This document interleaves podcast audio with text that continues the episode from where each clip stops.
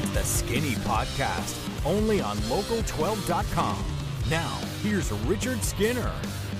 Welcome into the Skinny Podcast. It's the weekly potpourri edition. I'm Richard Skinner, local12.com digital sports columnist and editor with Rick Broering. Each week we took it, take some topics locally in sports, some off the wall, people asking questions. Um, we're trying to stay safe in quarantine. We'll look at some national sports topics as well. Somehow, some way, Rick has made a done a great job of keeping this podcast together. He is the glue of the operation, despite really still nothing going on unless you're into auto racing, uh, which I am. I am not. I'm sorry, Mark Simendinger and Kentucky Speedway. I'm just not. Um, but I did watch the start of the race on Sunday just because it was something different, something new. But uh, I'll probably cash out after that.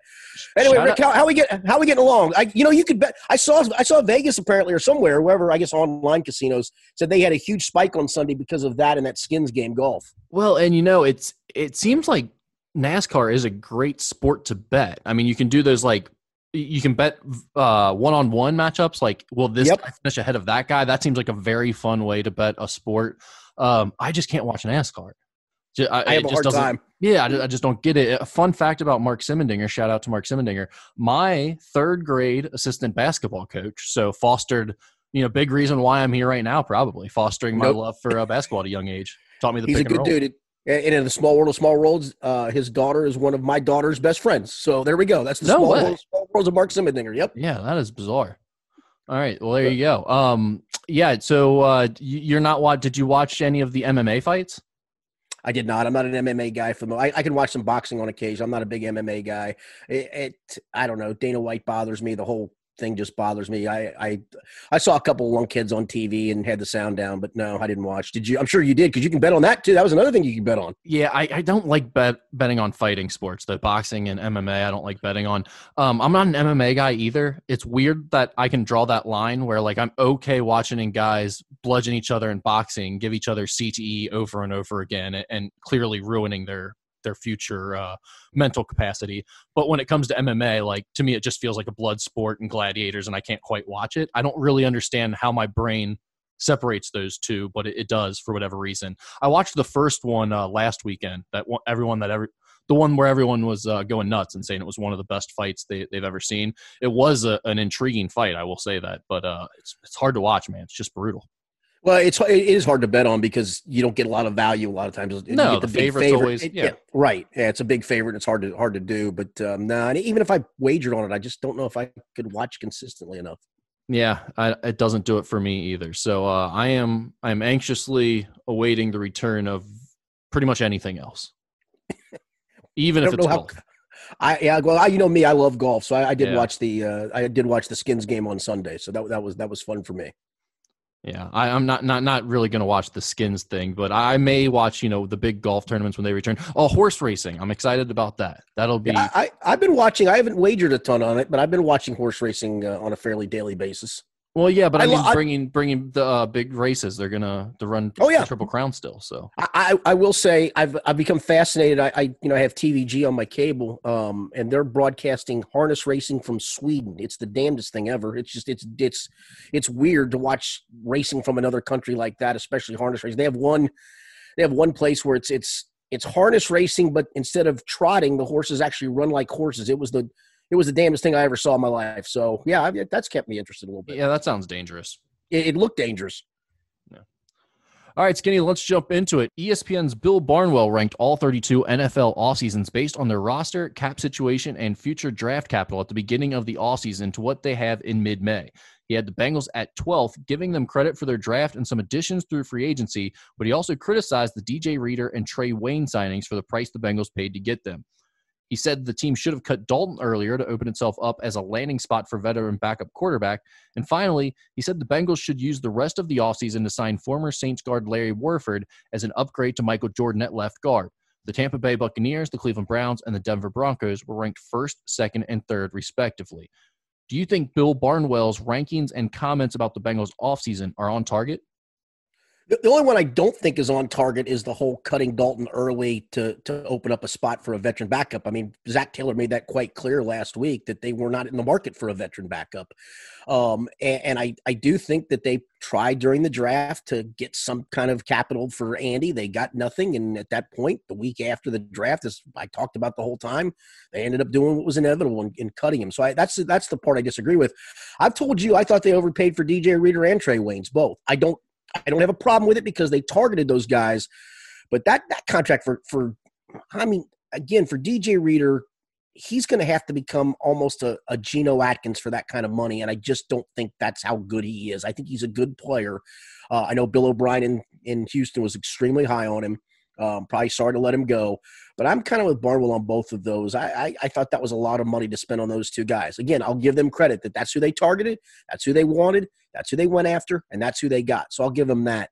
Um, and I think people can argue if they want about where the Bengals were in the draft and could they have finagled some picks to gain some more draft capital, right? To get a couple of uh, extra picks out of it. And they chose not to. They chose to sit tight where they were and make the pick each time. And obviously, they've gotten kudos for their draft. So I, I don't really have a hard time dinging them for that.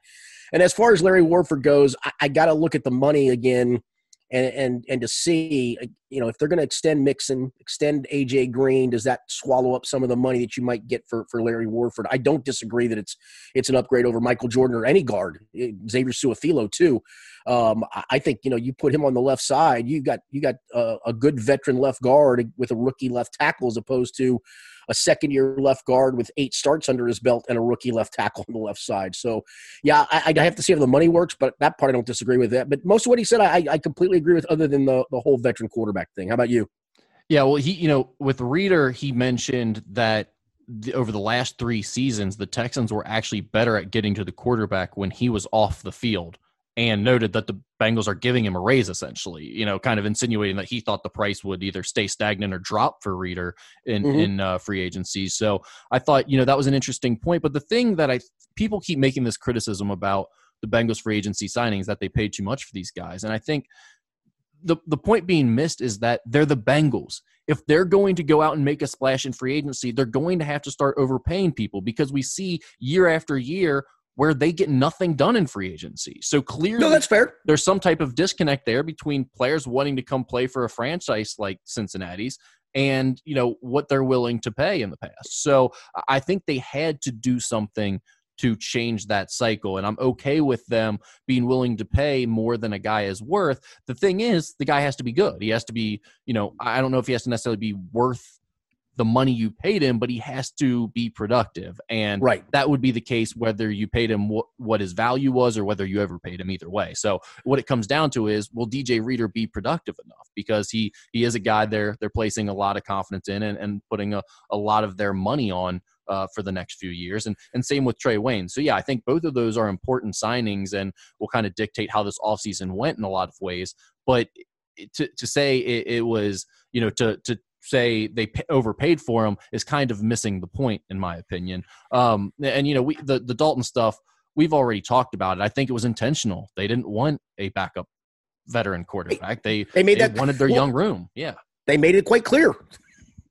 Yeah, so I don't think that I, I, don't think that was um, you can criticize that plan, but I don't think it would have gone any other way had they cut Dalton earlier. I don't think they wanted to sign a veteran backup quarterback, regardless of of the situation with Andy Dalton. Um, and then the Warford stuff, obviously, replacing Michael Jordan would seem to make a lot of sense uh, with Larry Warford if you could do it. But I think from what we've heard so far from the Bengals, it doesn't sound like they're uh, hugely motivated to bring on another another lineman. Yeah, I, I, I, I don't either. Unfortunately, um, like I said, I think it'd be a great scenario just because it gives that that rookie left tackle and Jonah Williams a nice veteran buffer who's been a Pro Bowl caliber player who still isn't. I mean, Larry's only been in the league but seven years, so it's not like we're talking about a 12 year veteran who's long in the completely long in the tooth. Um, uh, he's going to land somewhere and be a productive player probably and start. I, I wouldn't mind it being Cincinnati. Again, you also have to look at the money of that you may see some cap space now, but then is that cap space what they're allocating for Joe Mixon, for AJ Green? Um, you know, they've got a couple other spots on the roster as well. So, um, the one thing I, I got to give them credit for, Rick, in the offseason, and, and again, I'm, i think you and I are splitting hairs a little bit with the Reader and the Waynes and that. I, I your point is well taken. Um, I just go back to the point of it feels like you overpaid, but like I said, they, they this offseason, they they they had intentional targets, and while I would have liked to have seen some money freed up to go get a linebacker, I think they realize the top tier guys we're not going to be able to pay for them. Let's we, we need this this this this and this. Josh Bynes was just a a body signing. You needed a guy. He's, he's played in the league and had a, a, moderate level of success. And then in the draft, it was okay. We think there's enough linebackers. We're going to get a couple guys in the draft. And I thought I think that's for them. There felt to me for once in Bengals history, maybe it's probably not once, but one of the few times in recent Bengals history that there was a plan of attack. It wasn't piecemealed. It was here's the guys we think we can get.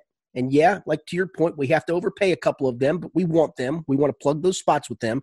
And we think the draft is rich in these areas, and we feel like we can go address those areas in the draft. And whether the plan works out or not, I, I can't ding them for because it feels like there's actually a plan of attack.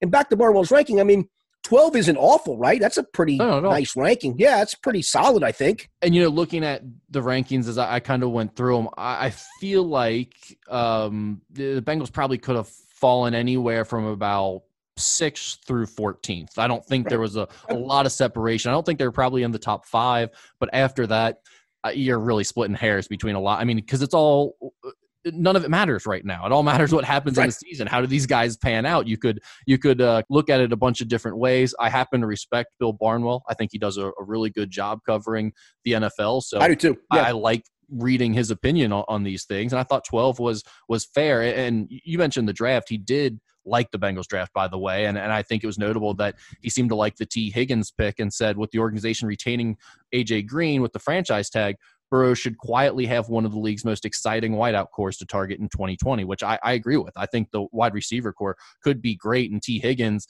because he's going to be such an afterthought when you've got AJ Green and Tyler Boyd and and potentially others in the in the mix with them. Eh, he really could kind of have uh, a soft landing spot with the Bengals to start his career. Yeah, no, I, I yeah, I, I agree with that. Absolutely. Commissioner Roger Goodell gave 32 NFL teams the go ahead for limited reopenings on Tuesday as long as state and local municipalities allow them. The Bengals reopened their training facilities on Wednesday to non player personnel, with the exception of those receiving treatment and rehab from team athletic trainers. Some MLB, NBA, and NHL organizations have also opened up their doors. At the college level, the NCAA cleared the return of student athletes to campus in football, men's basketball, and women's basketball on June 1st through June 30th. Skinny, what do facilities opening back up mean for the return of sports, in your opinion? It means it's just a baby step, Rick. That that that's all. I know. I know a lot of people have taken the quantum leap. That means that that we're turning the corner to having NBA, and we're going to have college football, and the NFL is going to play on time or play at all. I don't think any of this means anything. The college one's interesting to me because you do you are letting kids back on campus. It is voluntary, and you can probably put that in quotation. Right? I can't imagine if you don't show up what standing that makes you for your coach. But yeah, um, that's a good first step. But that doesn't mean we're going to have an organized practice next week or June whatever, June fifteenth or uh, July third. I mean, we're not even close to that. In the NFL, I mean, we are literally at the baby step stage of this game. I mean, I, have seen some people take the quantum leap that means, oh, okay, that means we're going to have training camp on time. I don't think it means any of that. It doesn't mean we, we're not going to, but I'm not ready to make that quantum leap. I think this is nothing more than just a baby step, that this is the part of the phasing in process for, for all of us. I mean, travel restrictions are being lifted. Um, I think we all feel I feel more comfortable going out now, to be quite honest with you. I think a lot of people do. I don't want to let my guard down. I don't want to be stupid. I don't want to not wash my hands after I go to the grocery or you know go go somewhere. I don't want to do any of that. But again, I think this is this is baby steps, and that that's at least a good thing to it. But I think we're still light years away from knowing when or if any of these seasons are going to be played not to get too off track here, but I mean, do we do you think you really feel uh, safer going out now, or have we just hit fatigue with staying in at this point to where like we don't care as much? I'll, I'll be honest. I, I, guess I never felt unsafe going out, other than maybe the first week or two after the shutdown when it felt like, oh my gosh, this is really critical. Um, but I also think we need to come to the realization this is not the bubonic plague, man. You don't die instantly from getting this. A lot of people have gotten it and have recovered from it. I- have told you personally, I think I had it back in February and recovered from it. That's my own personal belief. I don't have quantum proof of that, but um, Doctor I lot, Skinner. I had a lot of the symptoms for for a week, and um, uh, you know, I didn't have the tightness in my chest, but I had a weird dry cough. I had a weird fever for a couple of days that really I had the. Ch- I mean, it it just felt weird. It, you know, to me at the time, it felt I, I got a cold, but it felt a little bit more than that, and it wasn't flu like. So anyway, um, I, I, think everybody who's been sick in the last four months has said those exact words. yeah, but I've ta- I, I know I know a, a couple of people who, um, that that had pneumonia like symptoms back in January a couple of different times, and they couldn't figure out what it was for those people. And you look back, yeah. and you're like, well, then maybe they had it too. So yeah, yeah really I, I think. Know. I think those first couple of weeks was was a little nerve wracking because we really didn't know, you know, if you get this, do you die? And now you realize a lot of it, if you have underlying conditions, then yeah, you probably are not going to be very safe with this. But for the most part, if you're fairly healthy and certainly in the younger demographic, there's a really good chance if you get it, you will recover from it. So, and that's the part where this moving forward, I, I think there is a fear from some organizations and I'll just let's just use the, the, the Reds as an example because baseball, if it gets its head out of its ass, might be the first one to come back.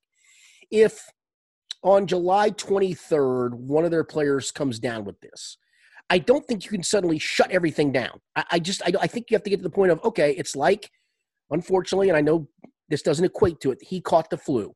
Let's make sure the people around him will test all of them. If they don't have any symptoms, then it's one guy, it's one player put him on the IL, quarantine him, get him away from everybody else, and move forward. My fear is, though, that the panic part will set in of, oh my gosh, one guy's got to shut the sport down. I, I, I, don't think you can do that. And I think the other thing that these, these organizations are, are trying to come up with is, how do you really do this without fans? I, I thought the Ohio State athletic director Gene Smith on um, on Wednesday talking about playing before fifteen or twenty thousand fans in Ohio Stadium. To me, how how are you going to how are you going to regulate that to your fan base? Who, who's going to get priority tickets? Is, well, is it going to come down now to where suddenly you're going to have to be a, a, huge, huge donor, despite the fact you've been a 40 year season ticket holder and you've sat here, you're lower on the priority level?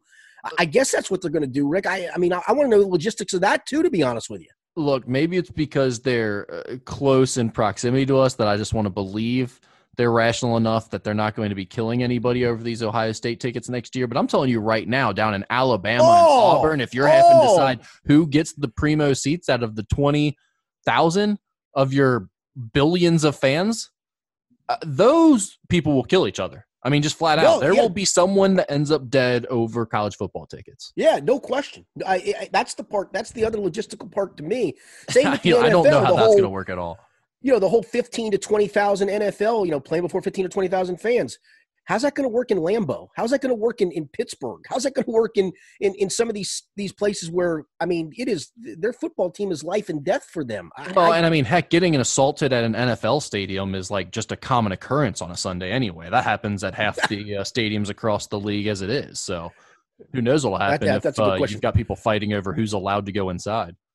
I, I do want to say this: that there's a story I put up on our website today, actually right before we did this podcast on Thursday. I found it fascinating. It was an Associated Press story, and and I would invite people to go to it just to look at the photo because it it it blew me away, Rick. It, it, it the story is lessons from 1918.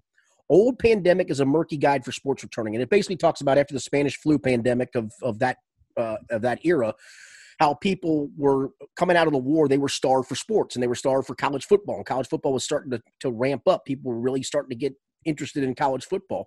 And, and yet they they started the sport and kind of had to to shut it down in a lot of places because of that. And there's a great picture from a Georgia Tech game in 1918. It shows shows people um, wearing masks at the game.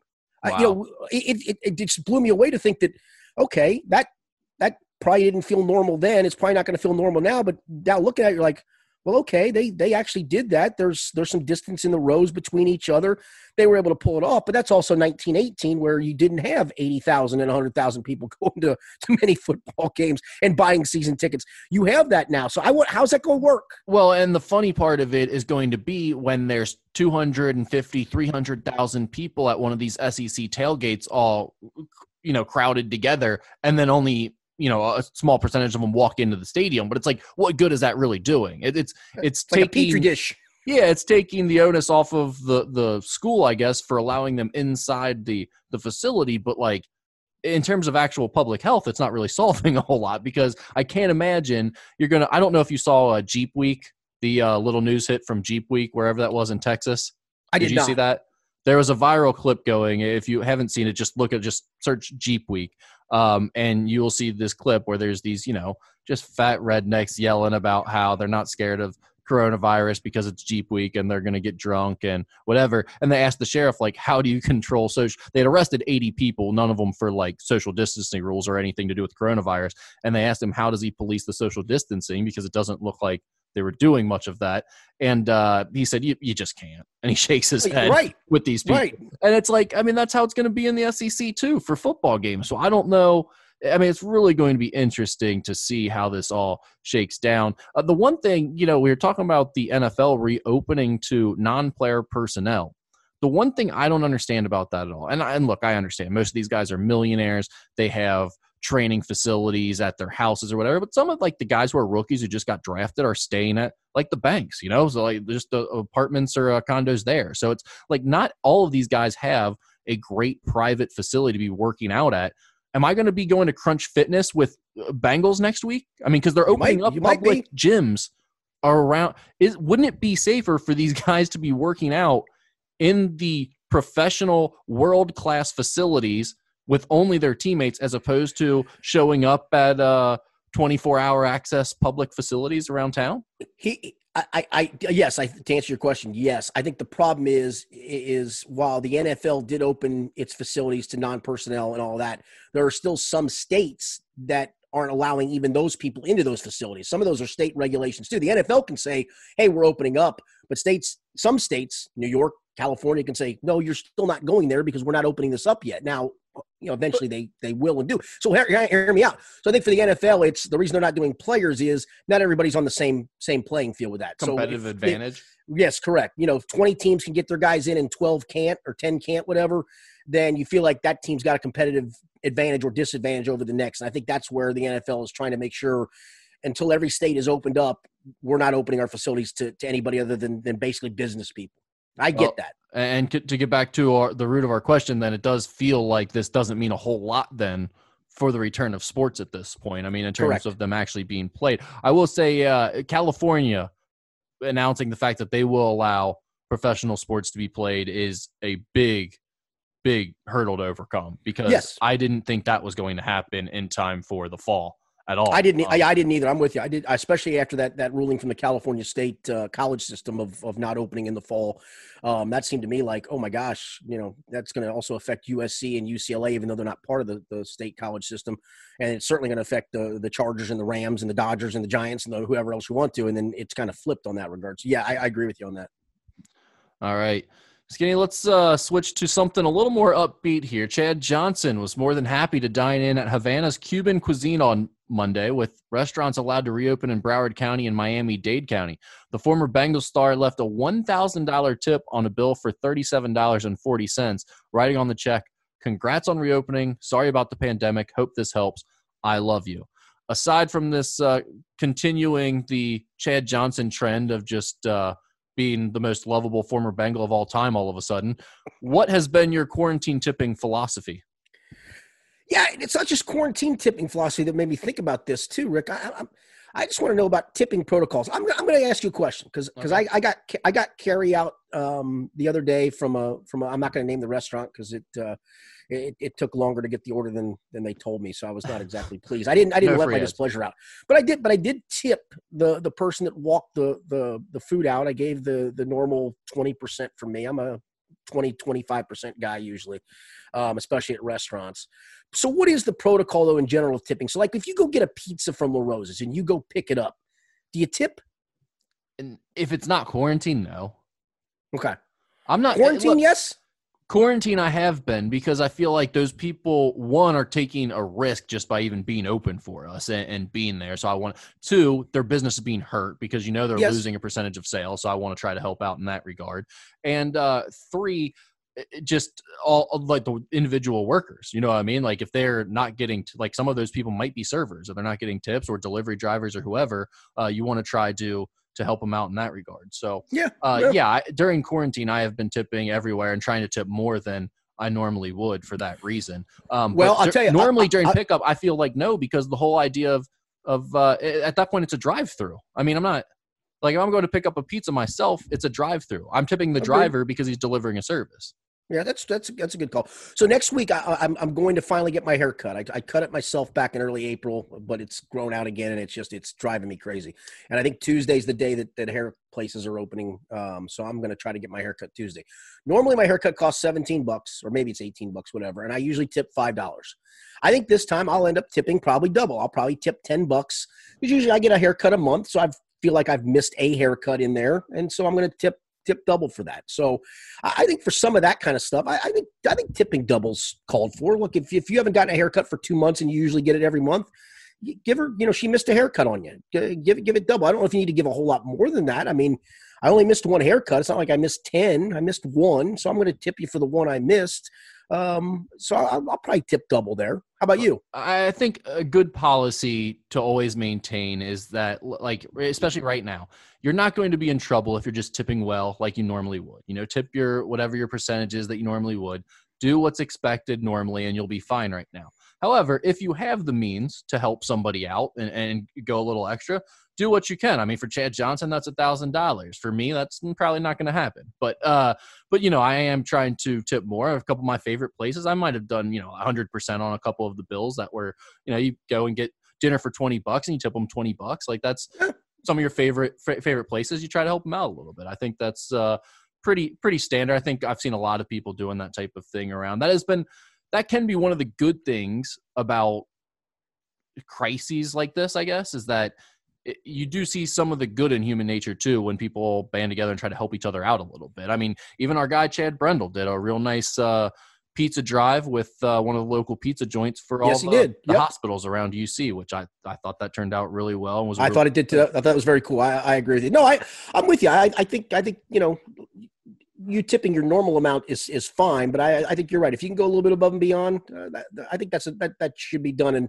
look, most of us probably grew up working some kind of service job at some point or or some kind of job where it might have been college or early in your life where you worked on tips. And so hopefully you understand how that feels. Um, i didn't. I i don't i think the only job i ever worked at was i got a tip was uh, it was a very menial tip job. I was working at johnny's car wash and you'd get a dollar if you drove the car out and didn't feel like you were getting a lot of money. It was a little extra pocket change. But i do. I have a, a good friend of mine that was a long time and i think he still is a sky cap at the airport um, and he lives on tips and has made a career out of it and made a very good career out of it. And I'm I feel for him right now because I'm thinking, man, what what what is he doing? So.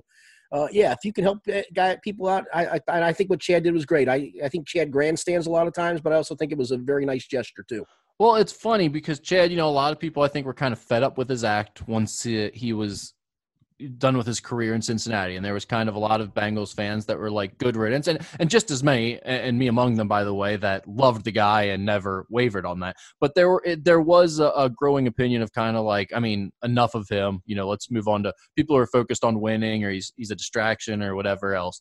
Uh, but I think as time has gone on, and especially recently with all the stuff he's been doing with Joe Burrow and all that, uh, the public opinion of Ch- Chad Johnson seems like it's gone back to. Uh, really high approval rating, somewhere in the 90 to 100% uh, realm, it seems like. Uh, I saw the Bengals send him a box of cigars to just say thank you for, uh, for pumping us up on social media a little bit. Yeah, that's awesome. I, I, I, like I said, I think he grandstands a little bit with some of that, but you know what? He also did it, so good for him. Yeah, what's what's your opinion on that? I saw a lot of people commenting on that. What because he took the picture of it and posted it on social media himself uh, saying like, "Hey, I did this" type of thing, um, and everyone being like, "You know, why'd you have to take the picture of it?" What is your opinion on that? Do you does it bother you when people take pictures and post their good deeds on social media? Are you okay with it?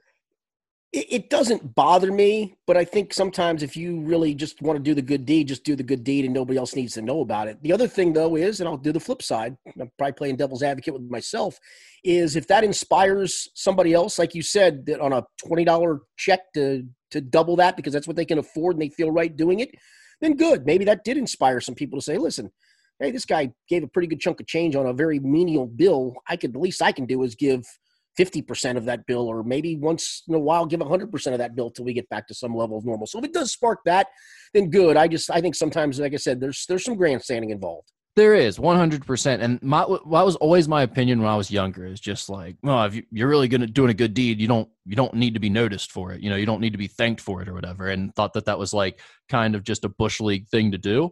Uh, but as I've gotten older, I've come to realize that especially if you have a public platform, if you are a celebrity, a media member, uh, um, an athlete, whatever, where you know certain people will follow you and and notice this type of thing. I've completely done a 180 on it and think it's totally worth it to post it because making kindness and and things like that cool or in the public eye is better than the alternative. You know, you know what I mean? Like it's better than posting uh, you know, bottles of alcohol or whatever else, which is fine if you want to do that too. Like I have no issue with that either. But it's like it is more productive to post these things and potentially influence a young kid who sees that to think like, hey, it's it's cool to give back.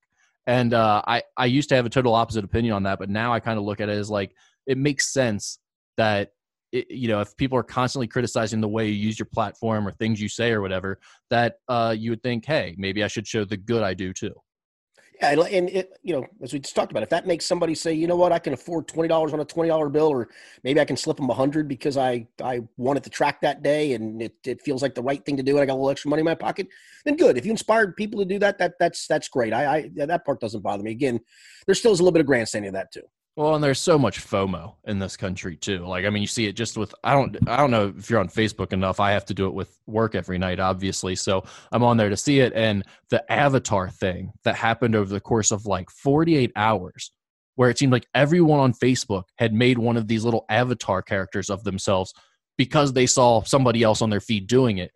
It's amazing how much like people just can't resist doing something once they've seen someone else post it on social media. So in that regard, I mean, this stuff does we call it going viral for a reason. You know, I mean, yeah, it really yeah. does spread quickly. So yeah. Sheep right. also follow, sheep also follow each other off of cliffs too. No doubt, my man. It goes both ways. It ain't always good. All right, the last two episodes of the 10 part documentary about the 1997 98 Chicago Bulls, shown over the past five Sunday nights, averaged 5.9 million viewers, the Nielsen Company said, making it easily the highest rated documentary project ever for the sports network. What were your final takeaways from the Last Dance Chicago Bulls documentary? I, I got I got a couple of three, and I'll probably miss one. I, I think Michael Jordan's full of for starters, and I did say that word. I'm sorry I said that word. That that whole pizza thing, you got to be kidding me, man. You yeah, you know what? You know what you had on that? You had twelve Hennessy's too many, is what you had. That that that that was that that's what the issue was. Come on, bro. So, well, I mean, I mean, like, well, let me set the scene too, because I'm watching the the documentary here at uh, my house, and I, I tweet, you know, come on with this food poisoning nonsense, and immediately my phone rings, and you're on the other end, not very happy about the situation. I'm not buying this BS. Well, look, I, I, want to play the scenario. Now, obviously, um, uh, supposedly the guy who, who said he delivered the pizza uh, kind of outed himself and, and said that um, he wanted to make sure he, he said it's bull bull crap too that, that it wasn't poisoned and blah blah blah. But I I, I think that guy's full of crap too because I don't think he delivered the pizza.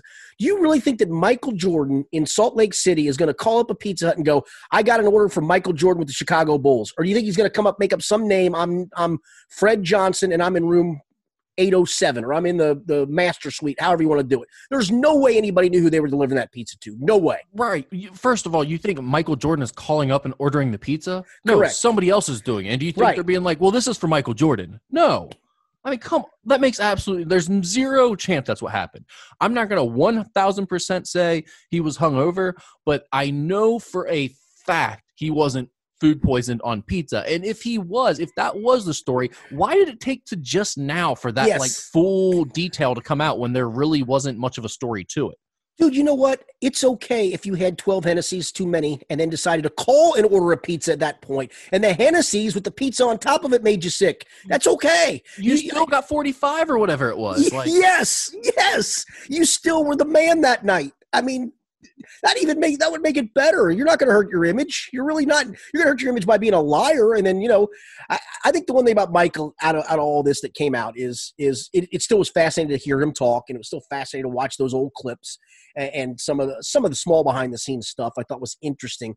Um, but I also think Michael is a complete BSer on top of a BSer, which makes me then wonder about the whole retirement. It just it brings up the credibility. The whole thing smacks back at the credibility issue that he makes up stories about people to motivate himself and then has to tell those stories. I I'm sorry, man. It I I thought his credibility took a hit. I still thought it was great. I enjoyed it. It was fascinating. Um, I, I just think that that I, I I don't I don't believe a lot of things that a lot of people say. To be honest with you. think about the fact that his credibility took a hit, in your opinion, despite the fact that this was a documentary put out by his people Right, that he had right. final say on. Right. And it still, his credibility still took a hit. Think about what it would have looked like if this was a totally unbiased documentary. I mean, did you see like the comments from Robert Parish that came out?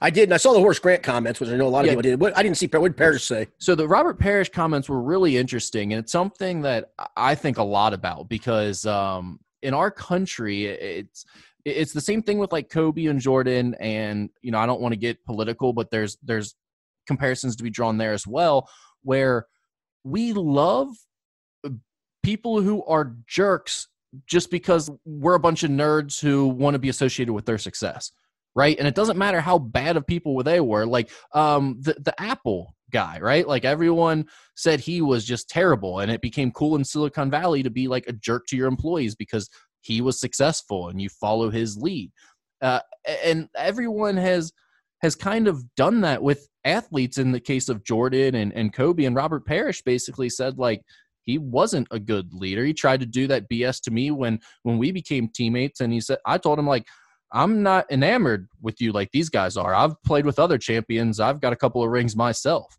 And he said that Larry Bird was a much better leader because he really cared about his teammates. He knew them well. He was normal. He was in the everyman. And you know, he's like, if if you were playing well, he, he might give it back to you and push you a little bit more. If you were playing bad, he was going to be there to kind of pump you up and uh, or just say nothing to you because he knew that you just needed to be left alone that day. And and he said, you know, he would take Larry Bird over Jordan as a leader without question. And I, I think you can be a great leader and be a jerk. No one is saying otherwise. Like Michael Jordan was obviously a great leader while still being a jerk. I think the confusion comes in where people are try to make it out to be like he was the greatest of all time because he was a jerk. You can still be a great leader while not being a jerk. Like that those things aren't tied together. And I Yeah, think that it- gets missed a lot of times. And he was able to be a great leader because he was such a great player. That, that sometimes Right. doesn't mean That's you're a why great he was leader. a leader. It- he it just scared was- people into being good. Well, and there was also times where he didn't need anybody else to lead. He just took over and said, "I'm going to do this myself." And sometimes that is being a leader, but it also isn't leading other people. It's just going, "I'm the best on the floor. To hell with it." I, I mean, I, I love the Rodman thing, and it, it's it's the, the the last shot. The the argument will push off on Bryon Russell, where he said he won't pass that damn ball. Well, he shouldn't have. A, he should have taken the shot, which he did, but um, but he was good enough to do those kind of things. So I, I think sometimes leadership gets confused there too. That um, Sometimes they're just really good.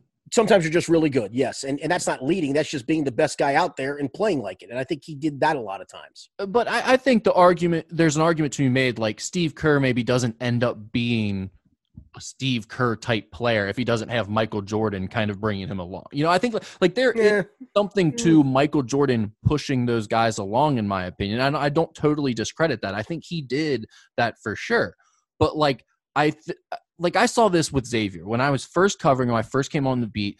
Kind of the leaders of the locker room were guys like Tu Holloway, Mark Lyons. Before that, had been Jordan Crawford for a year to kind of maybe set the tone for some of it. And those teams were pretty good. You know, they made a Sweet 16 run. At one point, they were ranked top 10 in the country before the kind of whole brawl thing happened that one year. But like those guys during practice scared their teammates a little bit into to focusing. You know what I mean? Like that sometimes it raised the level of the guys because they were a little bit worried to make mistakes around Tu because he was good and he wasn't going to accept your mistakes. And same thing with Mark. Um, but as soon as those guys left, it also graduated um, in the case of Tu and, and Mark transferred to Arizona. It also kind of felt like there was a little bit of a weight lifted off the other players' shoulders who were left and and kind of a new leadership style took over where guys seemed to get along a lot better and it wasn't you know it was more of like talking each other up and, and positive reinforcement as opposed to the the uh michael jordan calling scott barella ho you know i mean like and i think they both can work. It doesn't mean you can't be a great leader while being a jerk but you don't have to be a jerk to be a great leader i think is the point and I, I think that gets missed a lot when people tell the narrative jordan like they think he was the greatest because he was such a bad guy to his teammates and i don't think that's true at all. No he was the greatest because of his skill set. Right. And, and his drive. I mean there's no question he was a driven yeah his competitive nature Yeah. is everything to him. I totally understand that but it doesn't necessarily make him the best leader The other couple things, I don't remember Dennis Rodman going to the WWE after the one final. I just don't. After Oh, that was just game. unbelievable. I remember. that- Could you imagine if social? That's what I kept coming Oh, back to. heaven. Is if Right, social media right. was around for all of this, heads would be exploding every Yes. five minutes. No question. No question. And then you and I actually traded a couple of uh, texts during the, the one episode. those pace those Pacers teams, that Pacer team that took them to seven games was really, really, really good. And Reggie Miller was really, really, really good. well, I, I've made the comment to a couple people, you included, that Reggie Miller would be up for MVP every year if he played in today's NBA. Can you imagine him like spacing a for him? Yeah, six eight Steph Curry essentially. I mean, because if they didn't use shooters like that back then, they didn't shoot enough. They didn't understand the basic math of hmm. how valuable that shot was if you could hit it at the percentage like Reggie Miller could hit it at. If he played in today's NBA, I mean, same thing with a guy like Steve Nash. Steve Nash just missed that era. If he would have Right. been in today's NBA where they were shooting all these threes, who know? I mean, like maybe he would have been the best point guard of all time.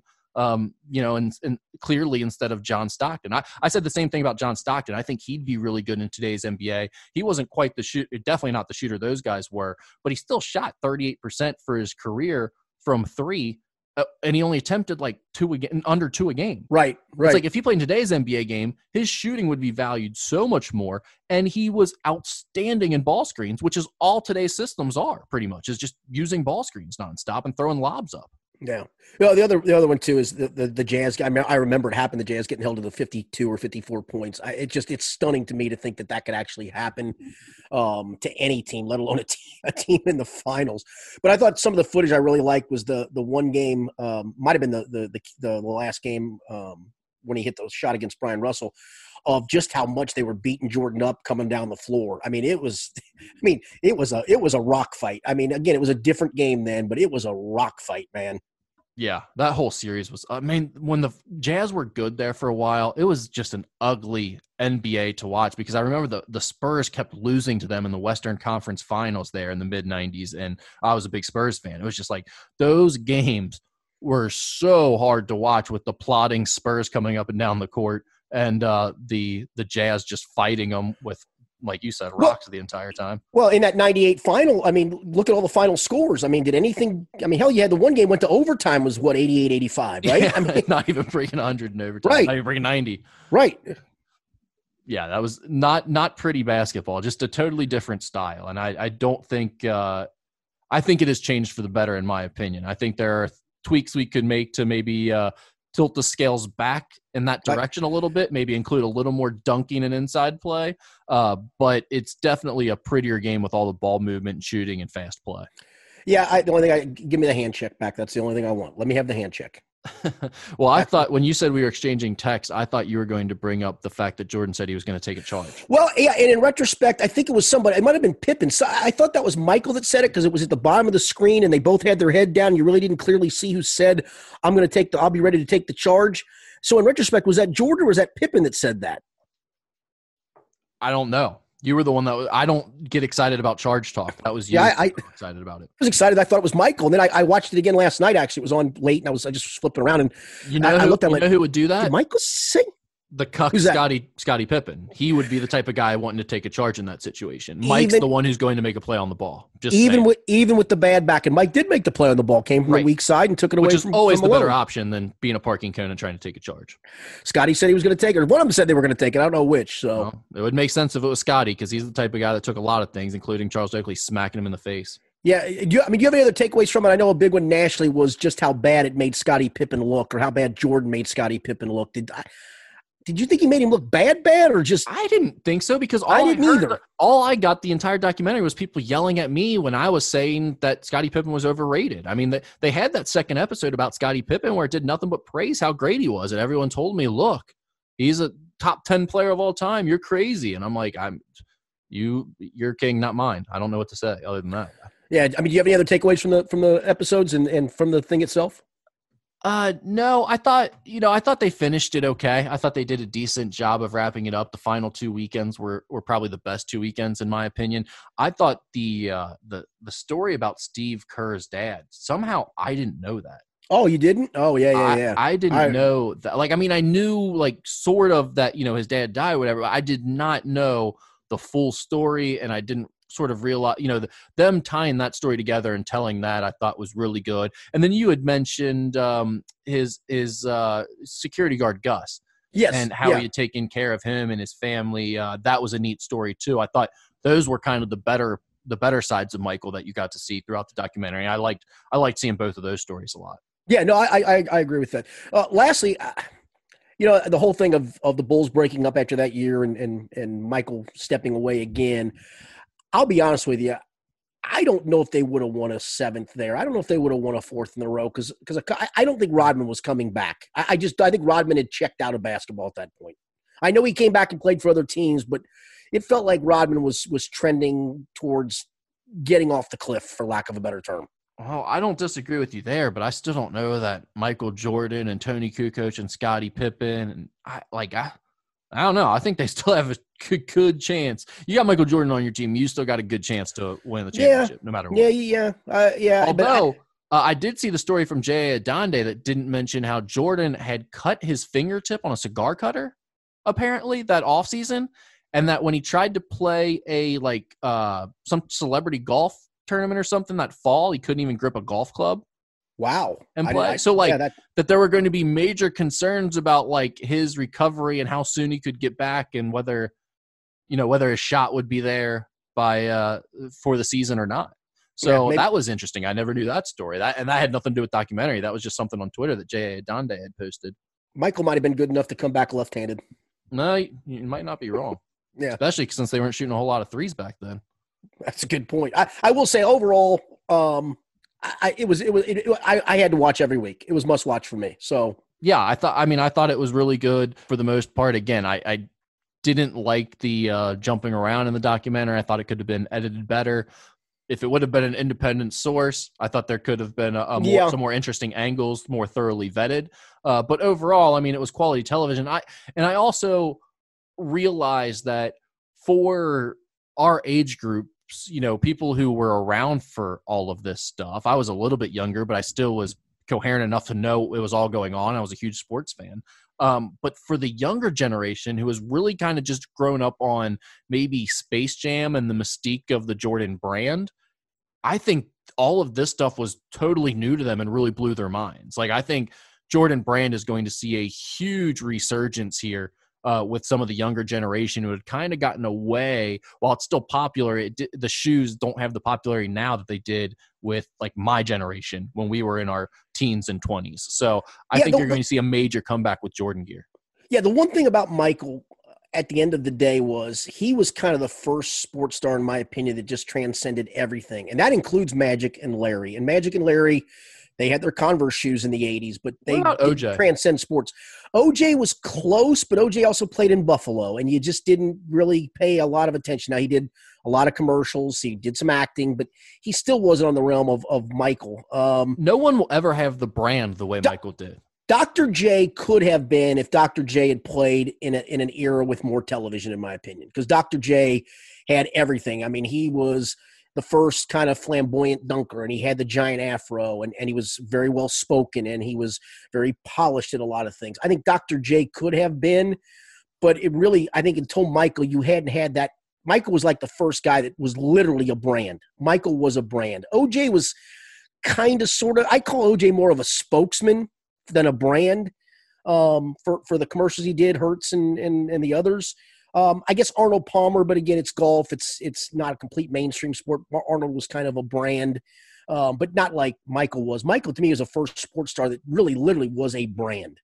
And I don't think, I mean, no one has come close since him of of touching that brand, and I don't think we'll see anyone do it ever again. And I don't know Le- why Le- exactly LeBron, that is. Yeah, LeBron's close, right? But but, but not but, real like his Yeah. We've never had the gear, the logo, like his shoes have never been like a fashion icon no, you're thing right. that people wear out to clubs. And I mean like Jordan's brand is so iconic and so beyond athletes and basketball that I just don't know that we'll ever because I don't know that we'll ever see brands build around one athlete like that again. I think they all kind of it's all more niche marketing now. They've got too many athletes that they sponsor, so they're developing yeah. storylines around all of them.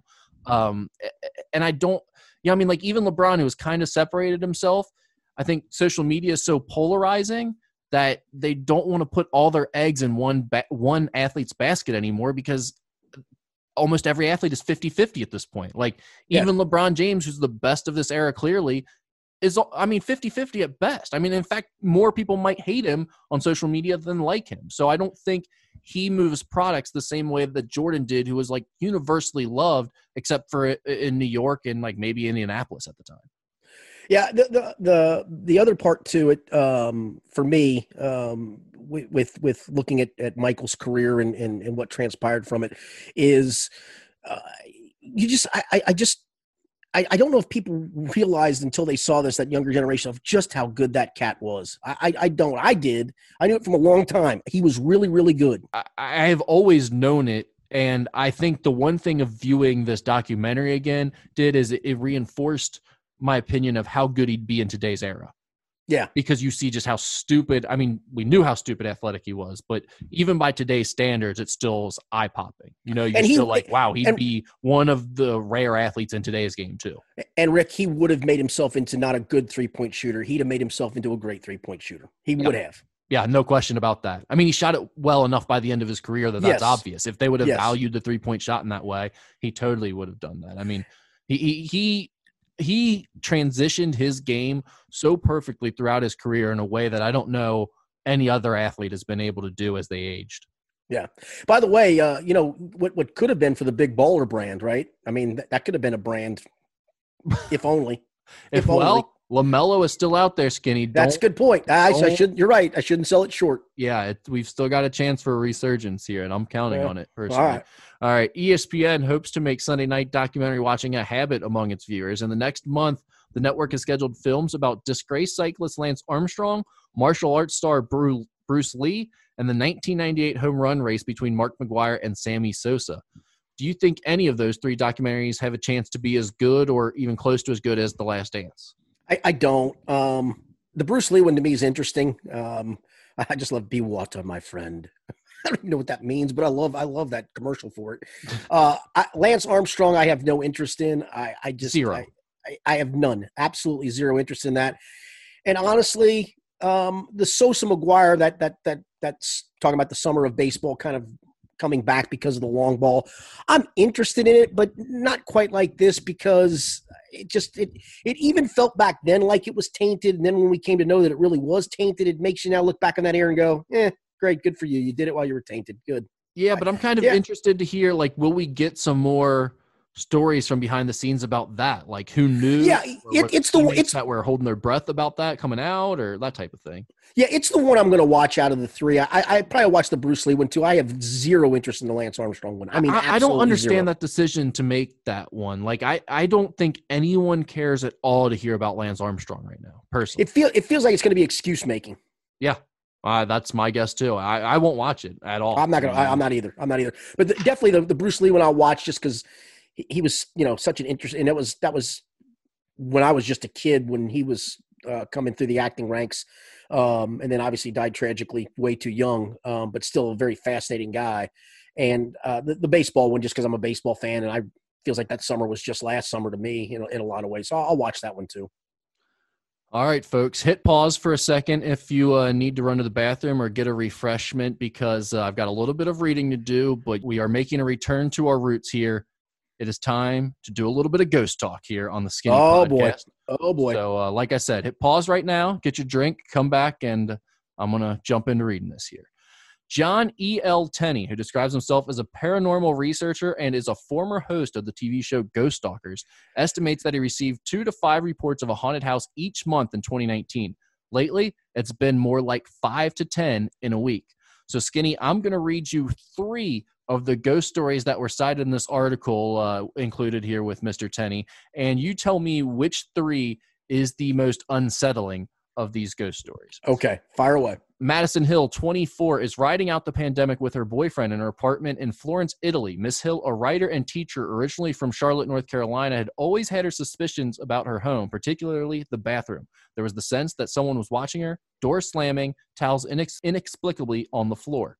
A few weeks ago in quarantine, she woke up to find something on her nightstand that did not belong there. It was a camera lens, one she'd brought from the United States but lost when she moved in. She had long given up on ever finding it, but here it was. Since then, other small objects, including a set of keys, have moved to strange new places inside her apartment. Janie Cowan believes she's been haunted since college. The ghost she calls Matthew, a good biblical name, chosen in the hopes it would keep him on his best behavior, explained Mrs. Cowan, who is 26, has historically made his presence known in her Nashville home through the sounds of someone running up and down the staircase at night. The noises are, quote, not like a house settling or like our cat walking around, said her husband, Will Cowan, a 31 year old accountant. It's very clearly out to get attention. Around the same time the couple began to self isolate in March, Mr. Cowan started to use their guest bathroom so that his wife, a home health nurse who has been picking up more night shifts during the pandemic, could sleep in without the sounds of his morning routine disturbing her. He has found that Matthew, the ghost, who both spouses agree prefers Mrs. Cowan, doesn't seem to appreciate these changes. On three separate occasions, while showering in the guest bath, Mr. Cowan has been unexpectedly blasted with cold water. But it wasn't just a quirk of the plumbing. Every time, he said, he reached out to find out that the hot water nozzle had been turned off. And finally, Carrie Dunlap shares a one bedroom apartment in the Ridgewood neighborhood of Queens with his girlfriend, Alexandra Cole. Mr. Dunlap, a 31 year old teacher, rapper, and concert promoter. Hold on about let's Yeah, talk about that- that, for a second. That- that's the most fascinating one so far. My man Carrie Dunlap, who shares a one bedroom apartment in the Ridgewood neighborhood of Queens, is a teacher, rapper, and concert promoter at the age of 31. Believes he met he first met their resident ghost last summer. He saw her in the bathroom in the middle of the night wearing green scrubs, standing an arm's length away from him. She appeared to be glowing. The woman vanished when she tur- when he turned on the light. Mr. Dunlap knew that that one of the friends the couple is subleasing from had spotted a ghost in the apartment. Both agreed they'd seen an older Asian woman of small stature. Mr. Dunlap and Miss Cole, a 27 year old writer and editor, used to find themselves in a routine late night tug of war over the two small comforter comforter they shared. Several weeks ago, Mr. Dunlap woke late at night to the sensation of what he assumed was Miss Cole adjusting the blanket at his feet to spread it evenly across the bed. When the movement stopped and he didn't feel his girlfriend climb into bed beside him, he called out to her. She didn't answer. Then she came back into the bedroom from the bathroom. It was so weird, dude, Mr. Dunlap said. It was so weird. So, Skinny, I ask you, which of three these three ghost run-ins is the worst? The ghost adjusting your uh, comforter at your feet when your girlfriend's uh, not in the room, the ghost who is misplacing things all around your house, like a camera lens that was lost months ago and new sets of keys, or the ghost who is turning off your hot water while you're showering. Yeah, the ghost that's turning off the hot water, if it's true. I, I don't believe concert promoter guy. I think for a guy that doesn't sound like he's doing all that well in his one bedroom shack or his, his one room shack, um, is trying to get his name out there. So I, I think he's full of crap. I think the other lady, I I will tell you this, and I saw a, a thing on the news the other day about this because I've I've had it happen to me, and you may have too. And it's the whole during this pandemic, I've had some really vivid dreams. I mean, like vivid dreams. And somebody actually tried to explain that the other day on a newscast because I guess it's it's kind of a, a thing. And that's where I wonder if for that lady, if maybe she's not putting things there and forgetting that she put them there, or getting up in the middle of the night thanks to a dream. I, I don't I don't know. The hot water one to me is a weird one because I, it, that just sounds weird. Uh, look the the lady is, is misplacing everything or, or finding all these new things i don't know that's the quarantine getting to her or if that's Yes, right. marijuana like i think Yeah. maybe she should stop hitting the bong so often and she might remember where she put her keys Yeah, exactly. where she put her camera lens or the fact that she found it i'm thinking that might be the case there i'm with you carrie dunlap my man the 31 year old teacher rapper and concert promoter he's doing this for clout like he's not seeing Yes. a ghost. That's an obvious guy who's going to claim he saw a ghost. That's what you have to look for with ghost stories. A lot of them come from clout chasers, and you have to point that out first. I believe in ghosts.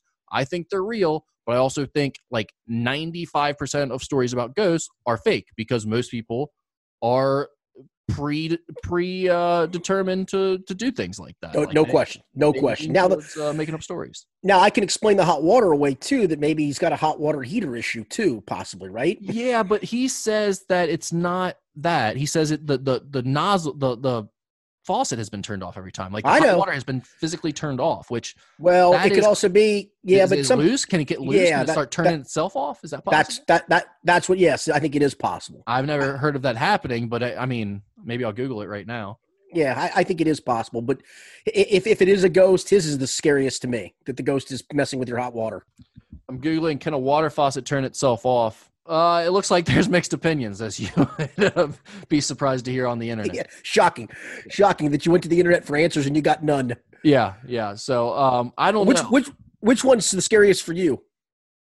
I I think if there was if it wasn't for the fact that we know the the rapper promoter was clearly making it up, I think if I actually felt like someone adjusting my comforter or like moving my feet or something, I would be most scared about that. The hot water thing would just be annoying as hell. Like I'd want to fight Yes. that ghost. I wouldn't be Yes. scared of him. I'd be like, bring your punk ass out here when I'm out of the shower and not naked, and let's talk. Let's fight man to man with my towel wrapped around me, dude. Let's go. Yeah, yeah. Speaking of which, I saw this um this question the other day uh, about Leonardo DiCaprio and the way he wears his towels in different movies. Where do you wrap your towel around? Is it around your waist, around your stomach, above your stomach? Where do you wrap it? Right about the stomach line and down. I, I usually don't do that though. When I go, I, I usually bring a t-shirt and and um and underwear, and when I get done drying off, I slip You those just on. walk through the house in the buff, don't you? Correct, correct. No, no, I put the t-shirt and the underwear on before I go back to, to come out of the master bathroom. I mean, you really, for a lot of people, you're coming right out of your own bathroom that's attached to your bedroom, right, and into your bedroom. And Well, not to brag. Okay, you've got a you've got a suite in your bedroom. That's nice. I don't have a suite in my bedroom. I have like a lot of people. I got a bathroom off of my bedroom. My Uh, bedroom. okay, look, some people don't live the the luxurious lifestyle of Burlington. Oh, that's a good call. Okay, I'm sorry. I felt like I feel like I just big timed you. That's my bad. That's my Yeah. bad. But right. uh, yeah, no, even even um, no, I mean like I've gone to to a couple of of, of camps where uh, for basketball camps, and you've done the community shower. Um, so yeah, if that's the case, I usually will, will wrap it around the the the waist and on down. How about you? Yeah, I'm, I mean, if you don't do the waist, you're psycho. Like, I Yes, like uh, I mean, I guess occasionally if you've got like a weird towel that doesn't actually like wrap itself, you know, you can't tuck it in. Sometimes like I'll hold it up a little higher. If I got to hold it myself, then it's just more convenient to hold like more around the gut, so to speak. But that's only if like I'm literally holding a towel for a couple seconds as I go into the room or something. If I'm like walking around at a beach or something, I've got a towel wrapped around my waist. It's going around the waist. It's not going around my stomach or above my stomach. What like that's just a bizarre move for a guy to do. Anyway. All right, Skinny, let's jump into our favorite segment of the podcast. It's time for Ask Skinny Anything. And we have got a uh, handful of topics sent to us here. We'll try to get through them quickly. Um, starting with Skinny seems like he could be a changes his own oil guy. Is that the case? And if not, where's his go to spot? That's a, that's a that's a great question. I am not a change my own. That's funny that somebody actually thinks that. I, I appreciate whoever that was that thought that, but no, I take it to a place uh, called Elite Automotive down on DeCoursey Pike in uh, in Latonia. Nice. My guy Bill Collins. I used to play basketball, pick up basketball with Bill. He's a good man. He runs a, a nice business, takes good care of me as a customer. So yeah, he's my guy. I take my car down to Latonia too. That's kind of weird, but not there. Okay. Uh, I'm not a change my own oil guy too, if you were wondering, but I don't think anyone was wondering that. I would say no offense to your your demographic, Rick. You probably your your your age group probably is is less inclined to do things in a fix it up way than even my generation. My dad's generation, on the other hand, they were the fix it up guys, right? They could do anything. I can't do it. I can barely do anything. I, I like doing yard work. I can do some of that, but I can't do much of anything else. yeah, I just I'm not really into any of that stuff. Just not. Yeah, I'm, I'm I had I'm to uh, I had to pressure wash a deck a couple weeks ago. It was one of the worst things I've ever done, honestly. Now, now, actually, I borrowed a pressure washer from a neighbor a couple years ago to do some stuff to, to, you know, clean some mold off of here and there and a couple other things. And I actually enjoyed that day. That was fun. Well, it, it can it can be satisfying when you're doing it at first because it look you know you see it come off there. It's like oh it looks Right, really nice. Right. But like by the time you're doing a deck and it's a big deck and you're shooting it like above your head for hours and your shoulder, it's just it's a bad deal. I think my shoulder's still messed up. So. Did, did you rent the? By the way, did you rent the pressure washer? no, I've got people. I've got a I've got a pressure washer guy. I got pe- I don't even have a pressure washer guy. I, I guess my neighbor. Yeah. I, I got a pressure washer guy. Uh, were you a pool or bike ride kid during the summer? Uh, a little bit of both. Um, uh, when I lived in Tulsa, Oklahoma, when I was in the fourth and fifth grade, in our neighborhood, we actually had a pool in the neighborhood that you could ride your bike to. It was right next to the school. It was actually a really cool neighborhood because you could ride your bike to the ball field, you could ride your bike to school, you could ride your bike to the pool that was right next to the school. So there, I was probably a little bit of both. Um, but then uh, otherwise, I would go pool over bike ride. I was more ball playing guy in the summer, to be honest with you. Um, I'd, I'd be the one that would organize like fast pitch tennis ball games in the back or wiffle ball games. So I was probably more of that. But yeah, if, if those are the two choices, I'd go. I'd go way more pool than bike ride guy. Yeah, I was. We were big bike ride guys when we were kids. Um, in in the neighborhood that you eventually moved to in Crestview Hills. There, Yep.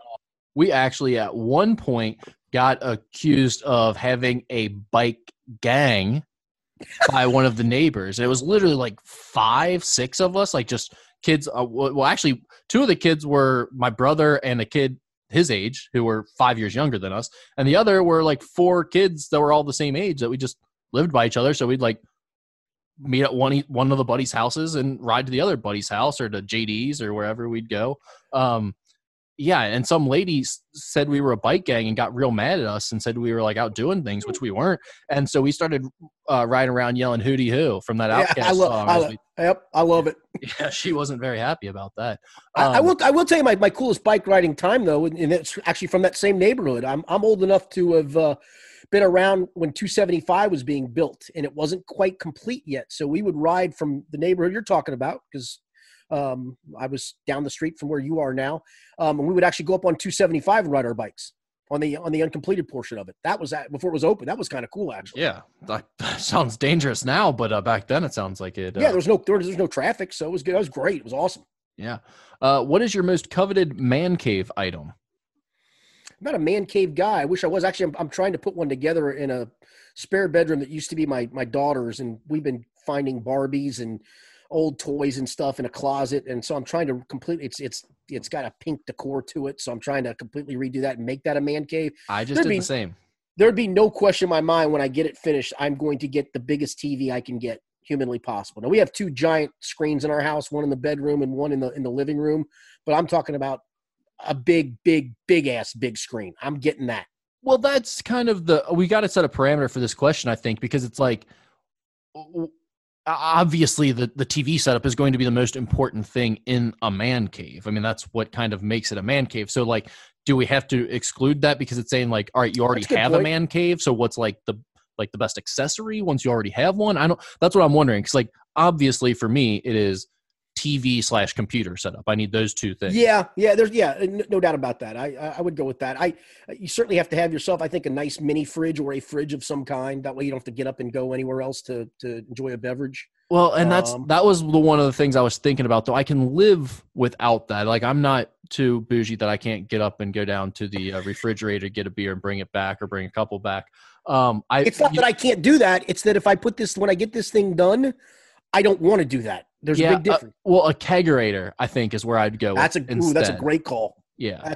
That's a great. If I could get draft beer going in there, that would be That- like the ultimate edition. That's a good call. I do. I have so much sports memorabilia and stuff. I was. I. I, I got to put it somewhere. I, I got to put put. That Is there one somewhere. piece of memorabilia that either you have or that you want that stands out above the rest of you? No, I got just a bunch of stuff. I'm I'm in a uh, not to brag, but it's going to sound like I got. I'm in a couple of Hall of Fames. I'd like to be able to put those plaques up somewhere. I don't know why, but I kind of like to do that. Um, Just fact, not bragging. just- Just, just- a just- fact. just you are a Hall of Famer. it's just a fact. I'm just. I'm not. I'm I- Also a national champion coach. Well, I've got. It's funny. I've got that. Uh, that that one thing I have actually. That's um, on the corner of my bed is I have the medal from that national championship team that I touch every night before I go to bed. I kid That's you a not. fact, That's a fact. not That is a fact. not so, bragging. and I, and I like that. There's a couple pictures from that team. Um, we actually did put a poster together of that team that I really have nowhere to put. I'd like to put that somewhere. Um, all those kids are seniors now in high school and they're all graduating. It feels like just yesterday. So I'd like to be able to put some of that stuff somewhere. So yeah, I, that to me, just to be able to have some of that stuff, some place for it, I, I, I want that. So yeah, to answer that person's question, I'm actually trying to put something along those lines together. I, I'm, I'm just, and you're like me a lot of times. I'm, I'm so busy. I'm never home that I really don't have a need for a man cave. Yeah, I had actually started putting one together like right as I was leaving for the Horizon League tournament to go do that and kind of finish trying to finish it off rapidly as I got back uh, before the NCAA tournament and find out if I was, you know, where where we were going to go for NKU for that. Um, but I wanted to have it done in case, you know, NKU loses in the first round and I come back and I'm going to watch the rest of the tournament at home here. Um, and then everything gets canceled. So I didn't quite get it all done. Like I had a second TV for the room that was going to be uh, hung up on the wall and everything. We finally just got around to finishing all that. So I kind of got everything in place in terms Nice. of furniture, a couple recliners, got the new computer set up, and the uh, the the new TVs. So I've got a solid little setup, but I do need some accessories now. So uh, maybe The, mini the, the, the is- kegerator is a good call. I, I like Yeah, that thought I don't- process. I don't know that I can like install one of those here though. It's not really set up for that. I might have to just go like mini fridge. Yeah, all right. But yeah, I'm not a big like memorabilia guy to where it's like, oh, I've got to have some certain item hanging up or anything like that. I'm more of like a picture guy than a memorabilia guy. Yeah, I've got yeah, I'm kind of I got a lot of that too. The, the other thing, um, I've got these cool Maker's Mark bottles from Turfway Park with different. I mean, it's a Marty and Joe bottle that's autographed, an Oscar Robertson bottle that's autographed, a Steve Cauthen bottle that's autographed. I really have no place to put them. They're in a, they're literally in a, I don't even know where the hell they're somewhere downstairs in a in a uh, corner cabinet. Um, I, I'd like to be able to put those out in a nice display of some kind. I just, I've just never been that kind of guy. Yeah, I'm not. I don't like. I'm not going to ask someone for an autograph. That's the thing. Like I have some from when I was yeah, kid, I, I, I, like, I, I, I hardly have any autographs. I'm with you. I hardly have anything autographed. Yeah, so I mean that's kind of it's just not really really my deal. But all right, th- I like this question. I'm interested to see where you go here. Who is the biggest physical specimen you've ever seen in sports? In other words, the most athletic athlete of all time. Man, I'm gonna go. I'm I'm gonna go with a baseball player. Believe it or not, Glenn Braggs. Do you remember Glenn Braggs played for Yeah, the he Reds? Broke a bat over his shoulder, just swinging and missing. Glenn Braggs, and boy, this is gonna sound really creepy, but sometimes you see things in locker rooms you really wish you hadn't. he is all man, bro. That's all I'm saying. That's all I'm saying. I don't even know if I can leave that in the podcast, but I'm going. Yeah, I don't. I don't. Yeah, I and plus, I mean, that he was just he was cut, and you just maybe it I was believe strike- Adam Dunn had a word for uh, Yes, he did. like you. Yes, and it sometimes it was you. You didn't really even mean to look and didn't want to. You just there it is. I, I will say, and maybe it's because I'm in a football locker room, and almost all those guys, other than the linemen, are cut. Right? I mean, they're pretty cut. You just maybe don't see that as much in baseball players. But Glenn Braggs, man, I'm telling you, that dude was cut. Yeah, yeah, he was. But I mean, like, I, I don't. You think he was like a freak athlete? Like, could he? You think he could run and jump and stuff like that too? Or, no, but but if so, you're mean, asking me who's the, I mean, the question was physical specimen, right? Yeah, but uh, he followed that up with like the most athletic athlete of all time. So I don't know. I think those things are sort not necessarily contradictory, but sort of contradictory. So Yeah, I'm trying to think. It was athletic athlete of all time. That, that- that's a str- I mean, if you're asking me just physical specimen, it's Glenn Braggs, athlete of yeah, all in terms time. of strength, Yeah, I mean, yeah. But who's who's a- like the the last question I think is kind of more interesting to me is who's the most athletic athlete of all time. the most athletic athlete of all time. You know what's crazy? And I know Th- everyone's th- gonna th- well, hang on, did I actually covered? No, no, no. Just in general. Period. I might go Randy Moss. Ooh, that's not a bad one. I think Randy Moss could have played in the NBA. Yeah, that's probably true. LeBron's up there too, because I still would have loved to Oh. have seen LeBron as a football player, right? No question, LeBron's in this conversation. I mean, he's Yes. top three without a doubt. Yes. I'm going Randy Moss though. Two, I believe.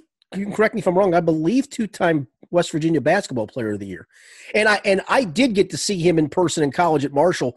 My old radio partner Tom Gamble and I went up to a game at Miami, and he still made one of the most ridiculous plays ever, where he leaped over a guy, like high hurdled a guy as he was running down the field. It's the most craziest thing I've ever seen. Like a guy almost he, he kind of squatted to make a tackle, so you didn't completely leap over top. But I, I've never seen a guy in stride just literally almost like do a hurdle over a six foot human being before. That's insane. Insane. But he was that way all the time. I mean, like nothing that I see by him surprises me because you're right. He was just a freak at all times. Um, I know I'm going to get recency bias for saying this, but I think Zion Williamson is in the conversation. Yeah, I'd like, Like- to see Zion play play play football because he certainly has the body for it. I mean, the dude's speed and leaping ability for a guy his size to go with that strength is just it's off the chart. Like I saw, I said this on Twitter uh, a couple weeks back, where someone was tweeting a highlight reel of uh, Larry Johnson dunks, and I said Zion has normalized this for me. Like seeing Larry Johnson do what he did, it was once so impressive, and now it's like, uh, it's still really impressive to see a big guy dunk like that, but Zion does so much more at his size, you know, and, it's And- just like, wow. Yeah, and Zion's three inches bigger too. So I mean, Yeah. yeah, I, no, I, I, I, it is recency bias, but I don't think you're far off. I, I'm still going to go Randy Moss. Randy Moss for me. I think, I, yeah, I think I'd be torn between like LeBron and, and Zion, but I feel like there's got to be a football player in there. I'm forgetting. I mean, obviously, Bo Jackson and OJ Simpson are probably somewhere in that conversation. I would assume. Uh, yeah, I mean, obviously, Bo did it in two sports. Deion did it in two sports, but um, I, I, never thought of Deion as a baseball player. I just thought Deion was a really good athlete playing baseball. I think Bo was a legit baseball player. Yeah, yeah, I mean, he was. I mean, he could run. He could hit for power. He had a great arm. I mean, that that, that in the the Bo documentary that was done years ago, that throw he made from the left field wall, I believe, in Seattle to home plate on the fly, is one of the most ridiculous things I've ever seen. Oh my, he had a cannon, yes. an absolute cannon. All right. Uh, finally, we've got a little uh, story here to uh, finish this one off. It was sent to us by uh, one of our loyal listeners. So, a, a, Virginia family made a strange discovery over the weekend after they thought they had picked up two bags of trash from the road. The Shantz family was, uh, you know, the Shantzes. They're, I know, old man Shantz and, and old lady Shantz. They're good yep. people. Yep. Uh, the Shantz family was on a drive Saturday afternoon, weaving through backcountry Central Virginia roads when they came across some goats and pre made storage sheds. Emily Shantz says the car before them swerved and missed the bag, but they couldn't. They accidentally hit it. So they got out thinking someone had dumped trash in the middle of Broad Street. They picked the bag up, threw it in the back of the truck, saw another bag 15 feet away, threw that in the back of the truck, and headed into town. Little did the family know they were driving around for hours with nearly a million dollars in cold cash. Quote, Mafia quote, it made a huge clunk noise, Emily Shantz said. Inside of the bag, there were little packages that were little plastic bags, and they were addressed on the front of them, and it said cash vault. The Shantz called Caroline County deputies and turned the money in. Deputies are investigating. They believe the mail bags belong to the Postal Service, and the money inside was meant for BB&T. Skinny, if you came up on a million dollars in the middle of the road, what would you do? I'd have to keep at least half of it. oh, I, and, and, especially if I can't. Well, look, if if I did see that it was destined for somewhere, I probably would. I probably would do the right thing and send it to its destination. But if it's not marked and it's not, you can't tell where it's supposed to go. I don't know, man. Finders keep finders keepers, losers weepers, man. Uh, keeping half of it is the worst move you can do because if I mean, let's just say in this case, it, it's true that it was like the the Fed's money. It was you know the United States Postal Service then in that case, when we're talking about a million dollars or half a million dollars, like they're not just letting that go. Someone's coming looking for it and you're going to jail. So the fact that you kept half, but then told them, here's the other half, so they knew it was you. I, I didn't say I was telling anybody. I think I'd put it back where I found it, put at least half of it back where I found oh, it. Oh, okay. But, uh, okay. All right.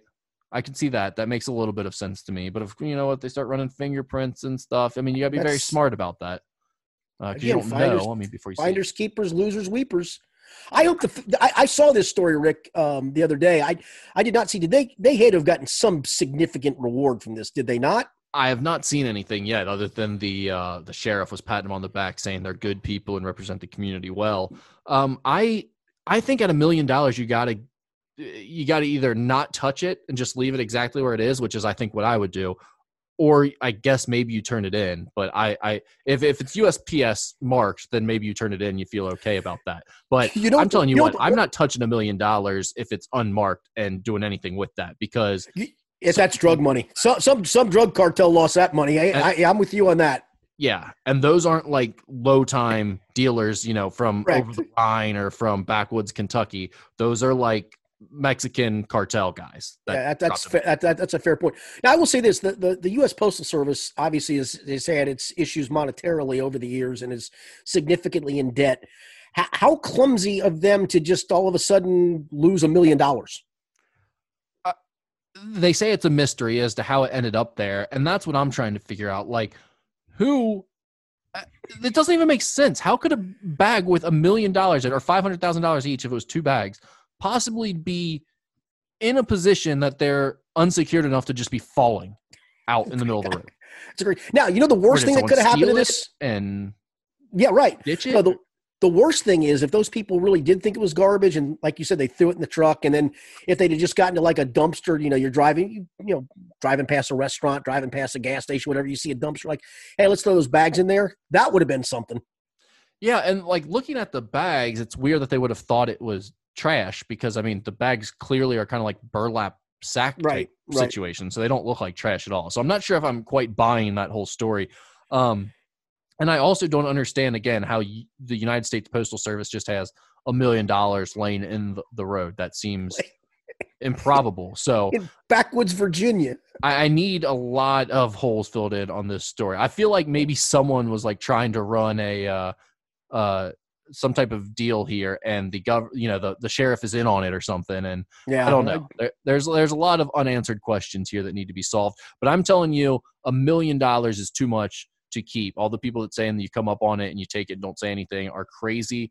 What I I think the number for me has to be below like hundred thousand dollars before I'm keeping it. If it's You hundred thousand dollars, I'm scared someone's coming for me and can I think- find me. I think I'd be scared for anything over five figures, to be quite frank. Eh, maybe you're right. I don't. I mean, I just feel like if you know, if it's like sixty thousand dollars, there could just be local drug dealers, and they're not smart enough to like they don't have access to be able to come and get me and find out where I'm from. Now, Like- now, real, real, real quickly on this topic, to some degree, what's the most money you've ever you've ever literally found that's just kind of random money that someone dropped? Um, I th- I think mm, twenty dollars. I found 62 once, and it was literally I, I looked I looked around. And I'm like, whoever's this is, I, I'm not leaving it here because they're not coming back for it, and I didn't see anybody around where it was. I'm like, all right, I'm sorry, I'm keeping the 62 bucks. Sorry. Yeah. Uh, one night I was at uh, a local establishment and I pulled my phone out of my pocket and I have I'm I'm not a guy who puts like money in his wallet. Um, and I'm also not a money clip guy, so I'll just have like You're a, ru- you're, you're rubber you're you're rubber band guy, aren't you? Well, I'm not a cash guy, to be honest. I just use a card, but occasionally if I have cash on me, then it just is in a pocket floating around. And the problem with that is occasionally it'll get caught on like the lip of your phone case. And so you pull your phone out and you're just Yep. pulling money out and you don't realize it. And so I had that happen at a bar and a guy comes out of the bathroom. I'm just standing there. A guy comes out of the bathroom, like comes down and immediately just kind of like dive bombs at my feet and like grabs something and walks away. So he leaves. I see him come back in. I just grab him. I go, Hey man, what were you grabbing by my feet before? And because I had realized I had lost some money, I kind of thought maybe that was what happened. And he like tells me. And so I'm just, so I kind of go off on him and be like, what are you doing? I was like literally on my foot when you grabbed it. Why would you not ask me that? And I Yeah, I shamed was- him into yeah. giving me $20 back. Good for you. Uh, Yeah. That one that, that that's pretty brazen in my opinion. Yeah, I was. I mean, just stunned that the dude would do it. That's why I didn't even question it when it happened because I was like, no way That that guy just pick up like my money off my foot. And then I started like thinking about it and checking around. I was like, oh man, I did have a twenty. I must have dropped it.